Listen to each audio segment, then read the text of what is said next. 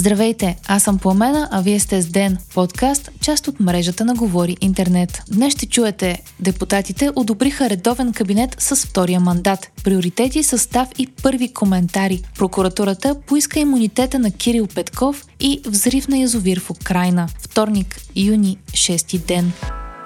Народното събрание одобри кабинета Денков Габриел. С за гласуваха 131 депутата от ГЕРБ СДС и продължаваме промяната Демократична България, както и двама от ДПС. Против бяха народните представители от Възраждане, БСП има такъв народ и вече независимият Радостин Василев. Стана ясно, че двата гласа от ДПС гласували за правителството са на Делян Пеевски и Мустафа Карадая и са го направили за съдебната реформа. В началото на заседанието днес академик Николай Денков представи кабинета като такъв на талантите и обяви, че ще направи всичко възможно България да влезе в Шенген още тази година. Денков заяви и че ще се целим към влизане в еврозоната на 1 януари 2025 година. Останалите приоритети, които премиерът на черта са нов бюджет, законодателна програма и съдебна реформа. Нападки не липсваха както от останалите парламентарно представени партии, така и от президента. Румен Радев, който призова продължаваме промяната демократична България да върнат мандата неизпълнен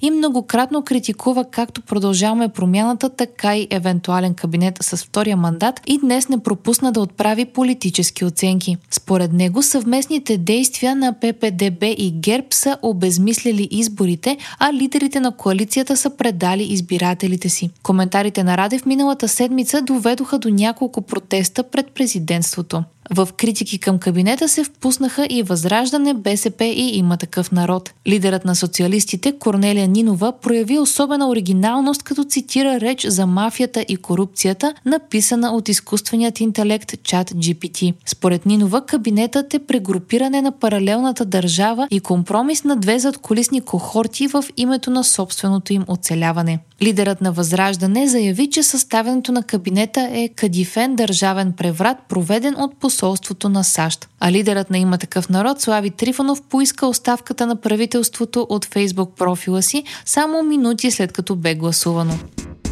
Ето го и съставът на правителството. Министър-председател е академик Николай Денков, а вице-премьер и министър на външните работи е Мария Габриел. Министър на финансите е Асен Василев. Той е и единственият лидер на партия, който става министър и предложението му първоначално предизвика съпротива у ГЕРБ СДС. Продължаваме промяната обаче настояха именно Василев да заеме поста. Още днес той обяви, че възнамерява да изтегли внесеният от служебния кабинет проект за бюджет за 2023 година и да предложи нов, който ще е с 3% дефицит. Припомняме, че това е част от условията за приема на България в еврозоната. Служебното правителство на Румен Радев обаче предложи бюджет с дефицит от близо 7%. Министър на вътрешните работи ще е Калин Стоянов. До сега той заемаше поста директор на главна дирекция борба с организираната престъпност. Шеф на ГДБОП Стоянов стана по време на първото служебно правителство на Радев, докато Бойко Рашков беше министър на вътрешните работи. Министър на отбраната е Тодор Тагарев. Той е заемал поста през 2013 година в служебният кабинет, воден от Марин Райков. Министър на правосъдието е Атанас Славов, депутат от ППДБ, предложен от Демократична България. Министър на околната среда и водите е Юлиан Попов. Министър на енергетиката е Румен Радев. Радев е заместник-председател на Асоциацията на индустриалният капитал в България. Министър на регионалното развитие и благоустройството е Андрей Цеков, който беше заместник-министър на финансите в кабинета Петков. Министър на земеделието и храните е Кирил Вътев. Вътев е собственик и управител на месопреработвателната компания Тандем В и бивш председател на Асоциацията на месопреработвателите в България. Министър на образованието и науката е професор Галин Цоков, който е ръководител на катедра и заместник декан на педагогическият факултет на Пловдивския университет. Министър на културата е Кръстю Кръстев, който беше директор на драматичния театър в Пловдив. Министър на иновациите и растежа е Милена Стойчева. Стойчева е изпълнителен директор на Junior Achievement България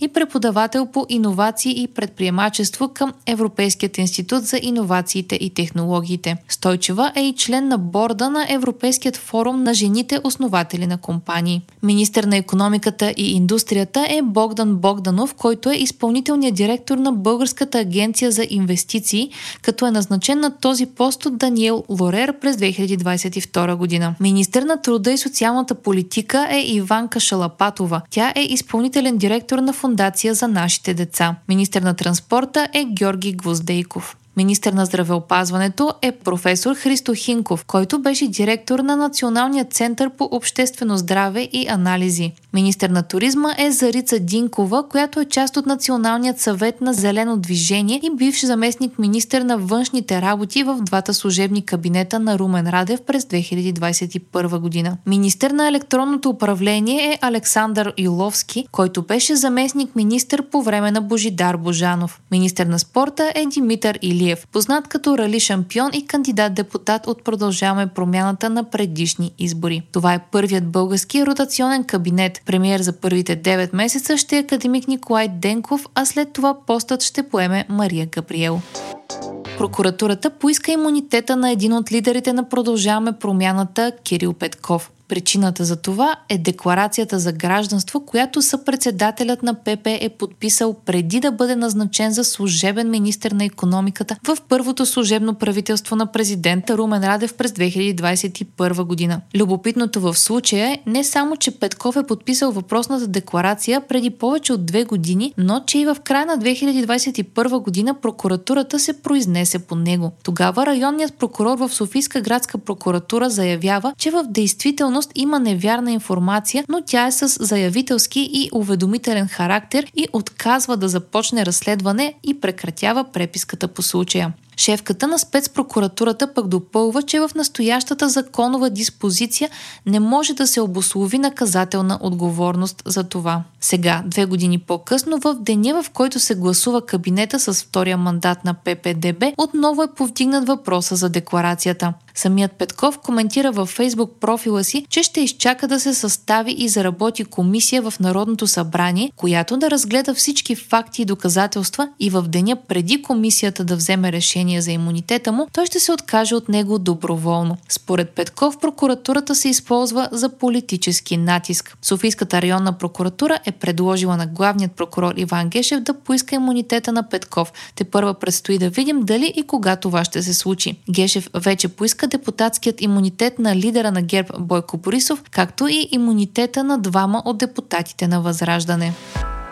Близо 80 населени места в Украина са изложени на риск от наводнение след взрив при язовира Нова Каховка, съобщава Reuters. Според украинската администрация, около 16 000 души попадат в критичната зона и се евакуират с автобуси към Херсон. Оттам те ще бъдат пренасочвани към други населени места, включително към столицата. Руският ръководител на окупираният регион пък обяви, че 22 000 души са изложени на риск от наводнение. Нивото на водата в язовира се е повишило след детонация в машинното отделение. Според Украинската държавна водно-електрическа компания, водно-електрическата централа Кахов подготовка е напълно разрушена. Военното разузнаване на Украина обвинява руските сили за случилото се, като според тях руснаците са взривили дигата на язовира в пристъп на паника. Москва пък вини украински удари за щетите по съоръженията. Освен директният риск от наводнения, случилото се буди и други притеснения. Язовирът осигурява вода за много общности нагоре по течението на река Днепър, както и студена вода за Запорожката електроцентрала. Прясната вода за полуостров Крим също е косвено зависима от язовира.